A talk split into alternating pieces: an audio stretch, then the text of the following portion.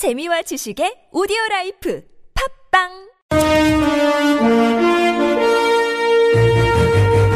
여러분의 합리적 판단을 돕기 위해 오늘의 뉴스를 골랐습니다.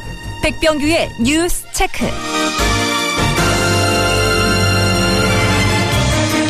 네, 시사평론가 백병규 씨와 함께합니다. 어서 오십시오. 안녕하십니까. 자, 오늘은 무슨 소식부터 갈까요?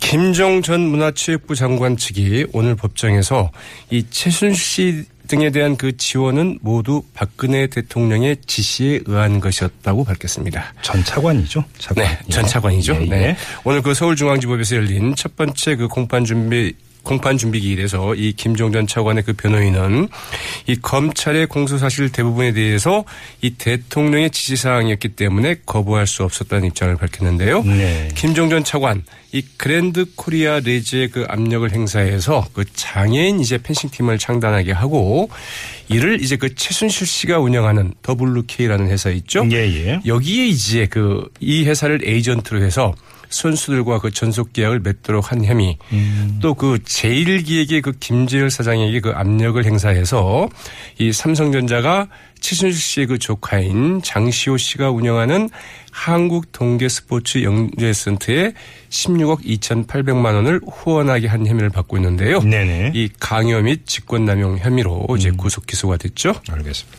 특검팀 소식 있네요. 네, 맞습니다. 이 박근혜 대통령의 그 제3자 뇌물수수 혐의를 그 정조준하고 있는 박영수 특검팀, 이 문영표 전 보건복지부 장관에 대해서 이제 구속영장을 청구를 했습니다. 예, 예. 특검팀이 이제 구속영장을 청구한 것은 이제 이번이 처음이죠. 네. 제 1호인데요. 이 문영표 전 장관이 그 지난해 그 삼성물산과 그 제일모직 합병 과정에서 국민연금으로 하여금 이 찬성표를 던지도록 그 압력을 행사한 혐의가 좀 확인이 됐다고 합니다. 예, 예. 이 특검팀은 보건복지부 그 국장들과 홍한표 그 국민연금 기- 전 국민연금 기금운용본부장이죠. 네. 등으로부터 이를 그 입증하는 진술을 좀 확보한 데 이어서 문영표 전 장관으로부터도 그 찬성하도록 지시한 사실이 있다는 그 진술을 받아냈다고 합니다. 네. 특검팀은 이에 따라서 이 직권남용 및 그 권리행사 방해 혐의와 함께 이 청문회 이중 혐의도 이제 추가를 했습니다. 네. 아, 그 특검팀 오늘 그 박 대통령의 그 세월호 참사 당일 7시간 그 행적 의혹과 관련해서는 이 청와대 그 간호장교 출신이죠. 이 조여옥 대의에 대해서 오늘 추가 소환을 해서 음. 조사를 하고 있다고 하네요. 네, 특검팀 행보가 빨라지고 있습니다. 자, 그리고 또 주사 이야기가 나왔습니다. 이번 주사 아줌마요? 네. 네.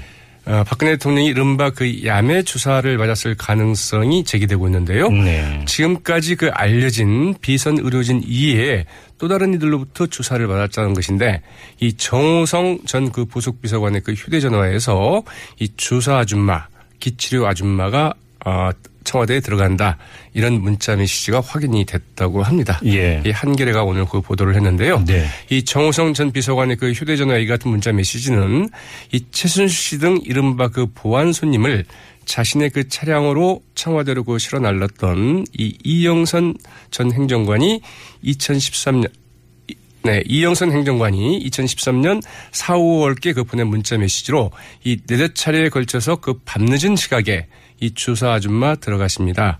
기치료 아줌마 들어가십니다. 이런 내용이라고 하는데요. 과연 이제 이들이 누구인지 또 주목되고 있습니다. 정말 이해가 안 되는 게 대한민국의 대통령 아닙니까?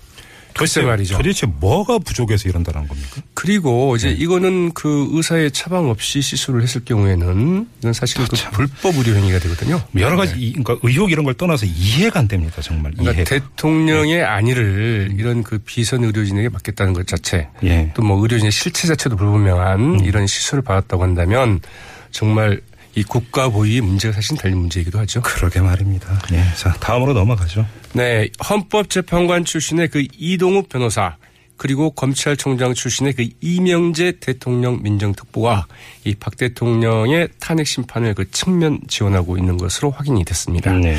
이 박 대통령의 그 탄핵 심판 대리인단 오늘 오전 청와대 그 유민관 접견실에서 박 대통령과 그 처음 상견례를 갖고 네. 이제 그 탄핵 심판을 어떻게 진행할 것인지 협의를 했다고 하는데요. 이 자리에 이동욱 변호사와 이명재 대통령 민정특보 자리를 같이 했다고 합니다. 네. 뭐 처음으로 이제 말하자면은 어좀 어, 비중 있는 중량급의 그 변호인들이 그 대리인단에 같이 하는 것으로 드러났는데요. 그러나 이들은 이 대리인단에 어, 정식으로 그 합류하지는 않고 일종의 그 고문 자격으로 법률 대응을 조언하고 있는 것으로 알려졌다고 하죠. 네. 자, 다음 소식 가죠. 네. 이 국민의당은 호남 색채가 더욱 좀 강해질 것 같습니다. 원내대표 경선 결과도 맞습니다. 예. 안철수계의 그 김성식 후보와 그 호남계 그 주승용 후보가 그 맞붙은 원내대표 경선에서 이 주승용 후보가 35표 가운데 과반인 18표를 먼저 얻어서 네. 원내대표로 이제 그 당선이 됐습니다. 네. 러닝메이트는 전북 익산이 지역구인 그 사산의 그 조배수 의원이죠.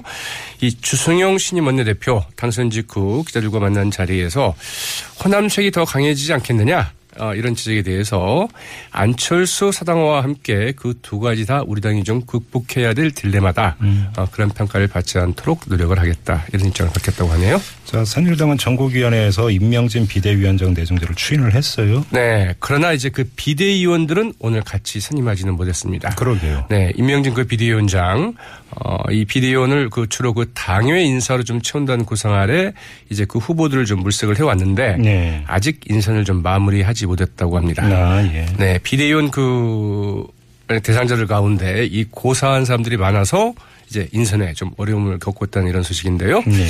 네. 임명진 비대위원장은 그 취임 일성으로 이 새로운 정치 혁명을 시작해야 된다. 새누당이 죽어야 보수가 산다.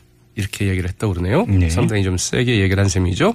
그러면서 그 모든 개혁의 시작은 과거의 잘못에 대한 그 철저한 반성과 이에 대한 이에 대해서 그 책임지는 것으로 그 시작해야 한다면서 이 책임론을 이제 거론하기도 했습니다. 예. 과연 그러나 이제 어, 이 책임 있는 의원들이 어떻게 반응을 할지는 좀 지켜봐야 될 것 같은데요. 네네. 임명진 비대위원장 이 정시 추인 직후 가진 그 기자 간담회에서는 이 대통령이 탄핵당했는데 소속 의원들이 그 함께 책임을 져야 한다면서 어 소속 의원들의 국회의원 배지를 반납받아서 그 당에 보관하겠다고 이렇게 밝혔다고 하네요. 네. 의원직 사퇴는 어려운 일이니 상징적으로 탄핵 책임을 같이 진다는 뜻에서 가슴에 달고 있는 배지를 당에 보관해 주시면 네. 때가 되면 돌려드리겠다고 말을 했다고 합니다. 알겠습니다. 자, 또 어떤 소식이 있습니까? 네. 더불어민주당에서도 그 당직 개편이 있었는데요. 이 추미애 대표 그 건강상의 이유로 그 사의를 표명한 이원욱 전략기획위원장 자리에 금태섭 대변인을 이제 임명했습니다. 네. 금태섭 대변인 후임으로는 참여정부 때 청와대 행정관을 지냈던 이 초선의 고용진 의원을 임명을 했네요. 네, 자 짧게 한 소식만 더 전해 주시죠. 네, 조희연 그 서울시 교육감이 이어서 그 이재정 경기도 교육감도 오늘 그 교육 어, 교육부의 그 국정역사교과서 연구학교 지정 방침을 받아들이지 않겠다고 이제 그 선언을 했는데요. 네. 네 이재정 그 경기교육감 오늘 그 기자들과 만난 자리에서 국정역사교과서의 그 계획 자체가 불법적이고 교육적 가치도 없어 그 폐기돼야 한다면서 이제 이같이 이야기됐습니다. 알겠습니다. 자, 지금까지 뉴스체크 시사평론가 백병규 씨와 함께했습니다. 수고하셨습니다. 네, 고맙습니다.